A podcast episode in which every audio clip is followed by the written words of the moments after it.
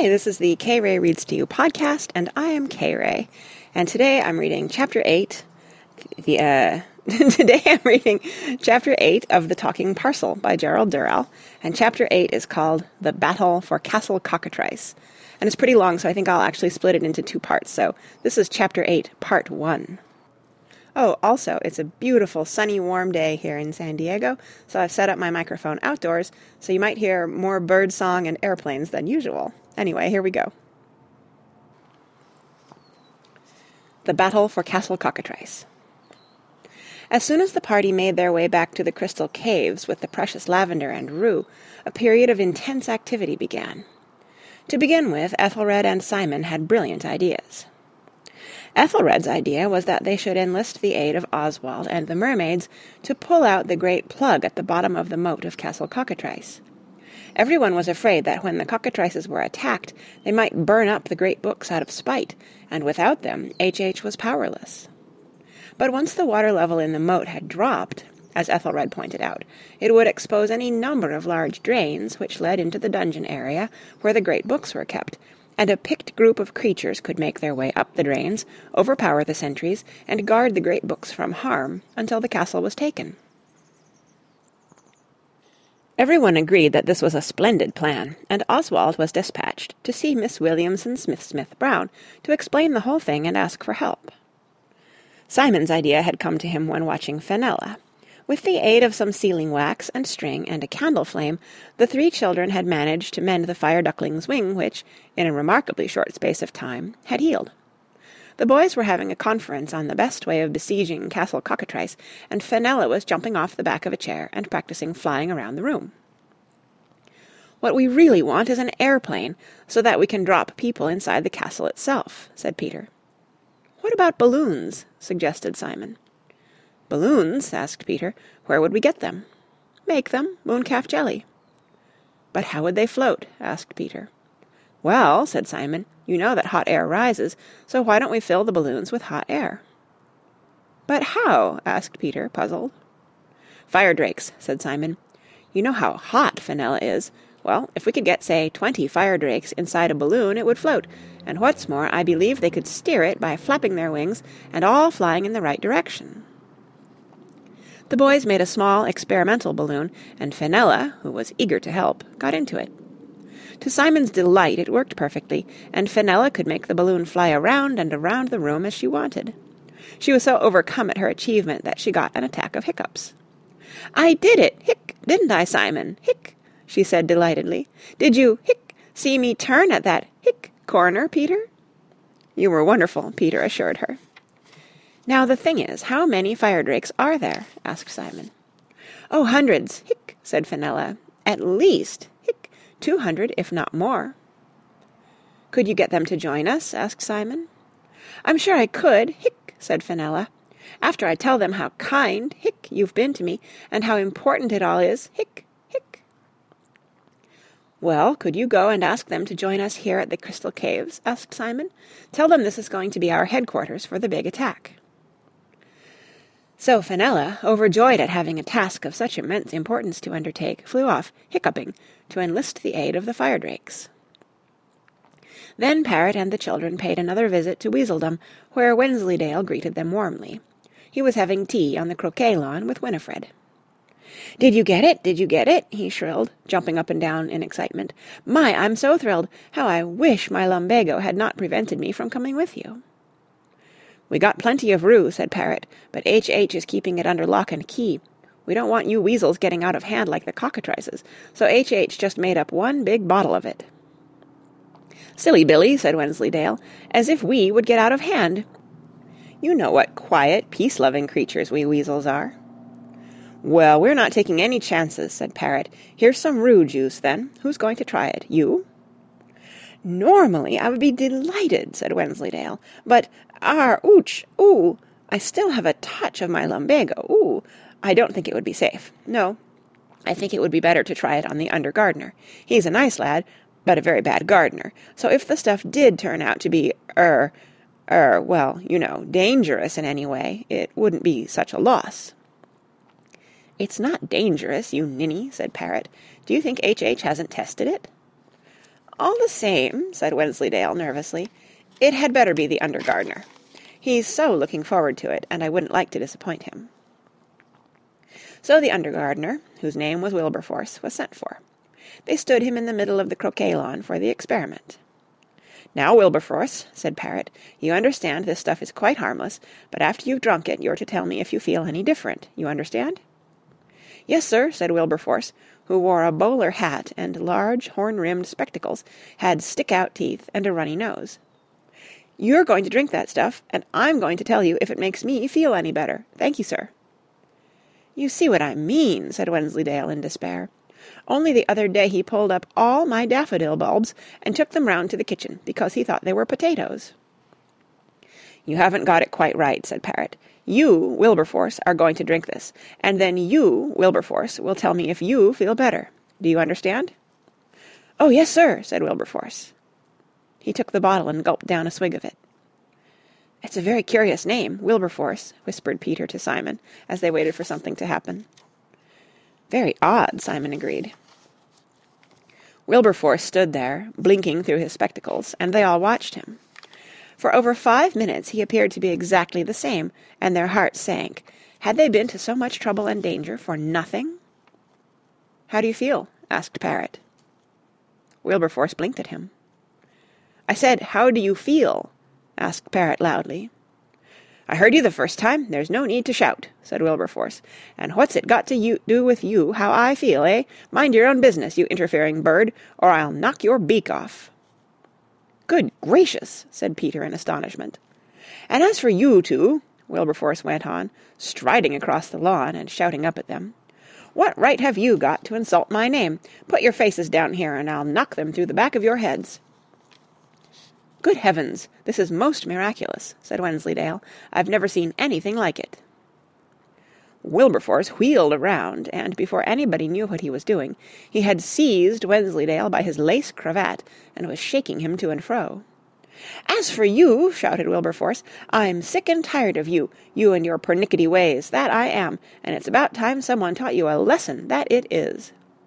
So saying, Wilberforce punched Wensleydale, Duke of Weaseldom, in the eye so hard that it knocked him back so that he hit the tea trolley and upset it. The children gazed in astonishment at Wensleydale lying there covered in buttered toast and meringues, while Wilberforce danced around him. Get up and fight, you coward! shouted Wilberforce. You lily-livered weasel, you! Get up, and I'll cut you to pieces, so I will! I'll cut both your ears off and knock all your teeth out. It took the other six gardeners to subdue Wilberforce and to lock him in the garden shed.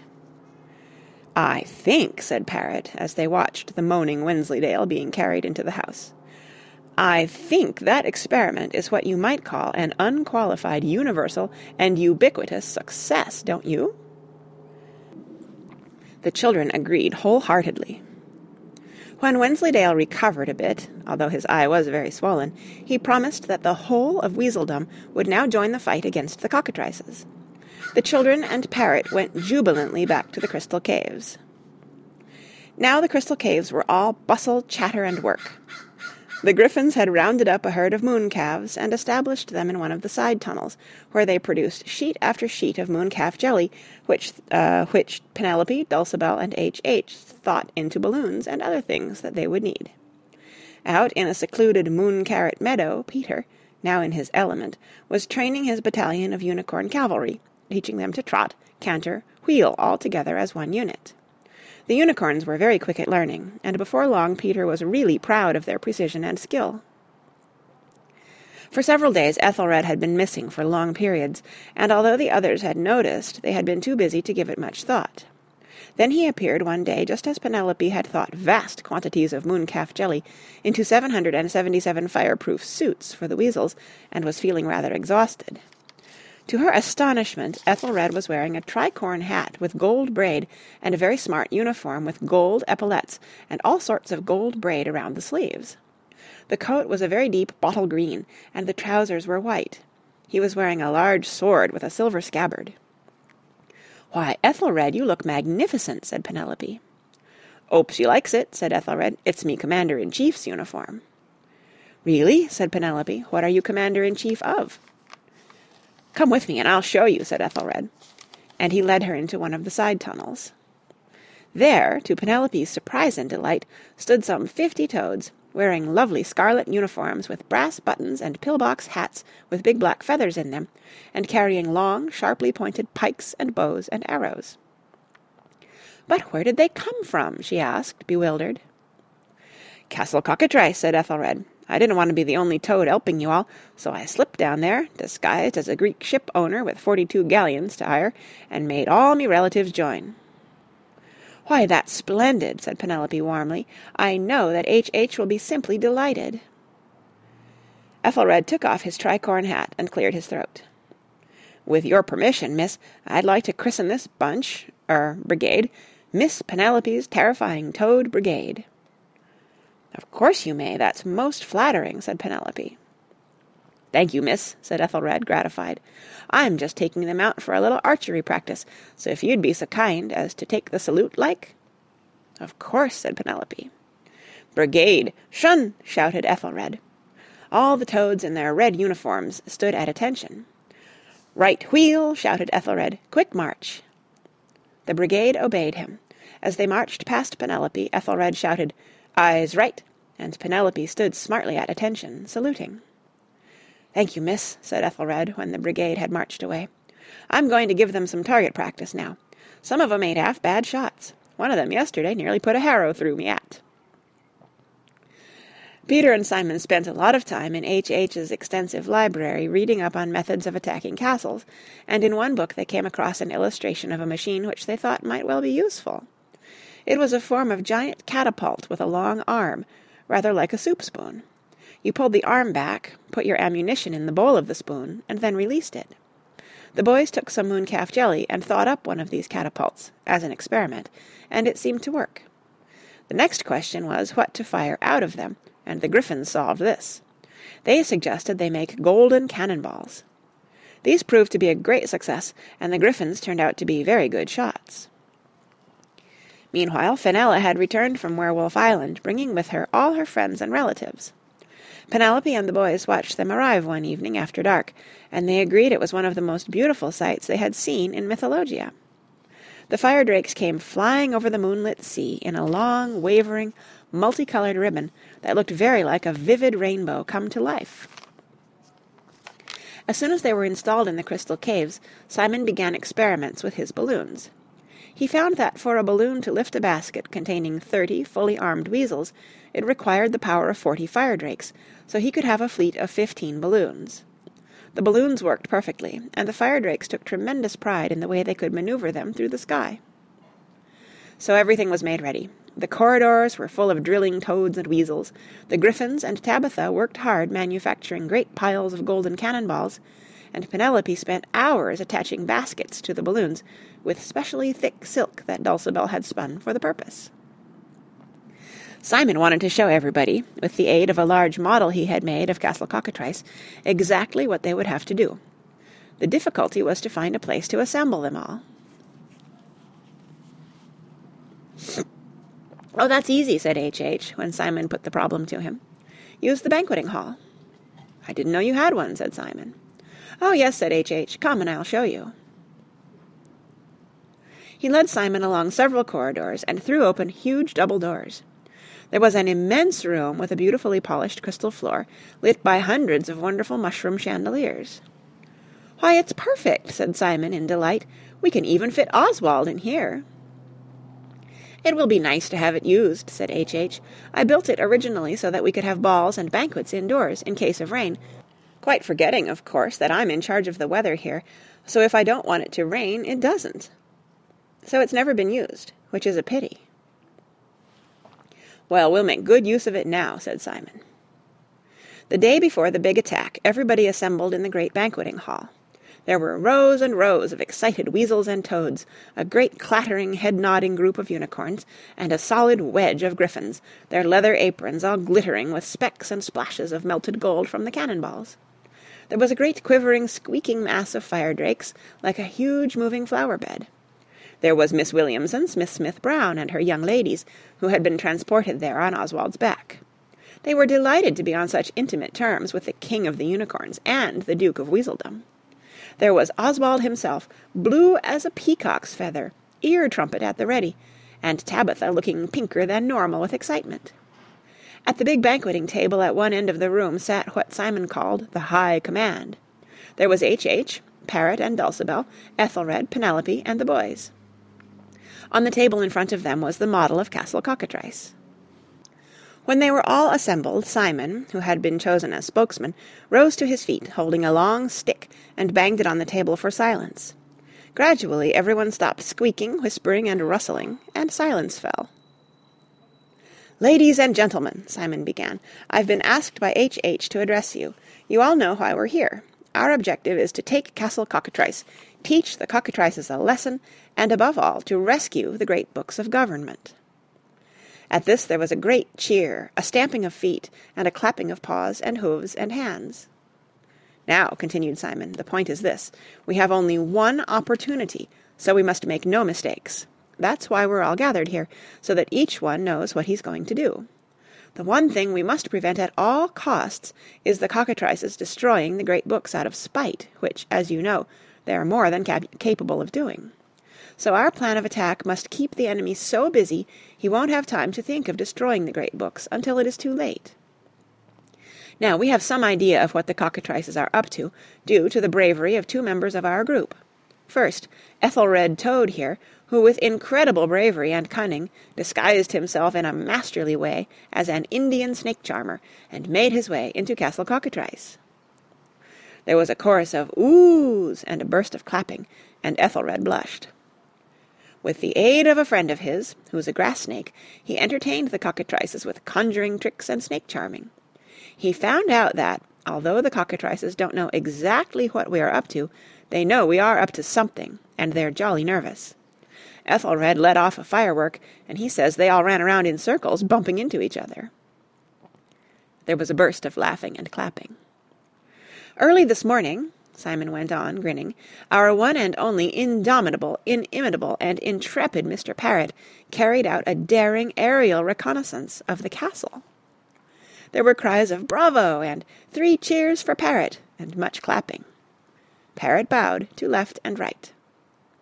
He swooped down low over the battlements and was able to see that the cockatrices have several cannons in position, and cauldrons of boiling oil as well. This seems to be their main defense. Apart from this they seem to be relying on the moat and the great door to protect them. I may add that Mr. Parrot flew down low over the sentries on the battlements and shouted, "Look out! Look out! Your doom is approaching!" Whereupon, I am delighted to report, two of them got such a fright they fell off the battlements into the moat. At this there was cheering and much laughter. However, Simon went on, although we may laugh, we must not underestimate our opponents. They are wicked, cruel, and dangerous.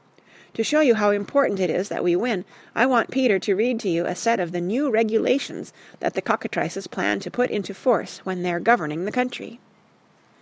Simon sat down, and Peter got to his feet, unrolled a parchment scroll, and started to read. Item 1.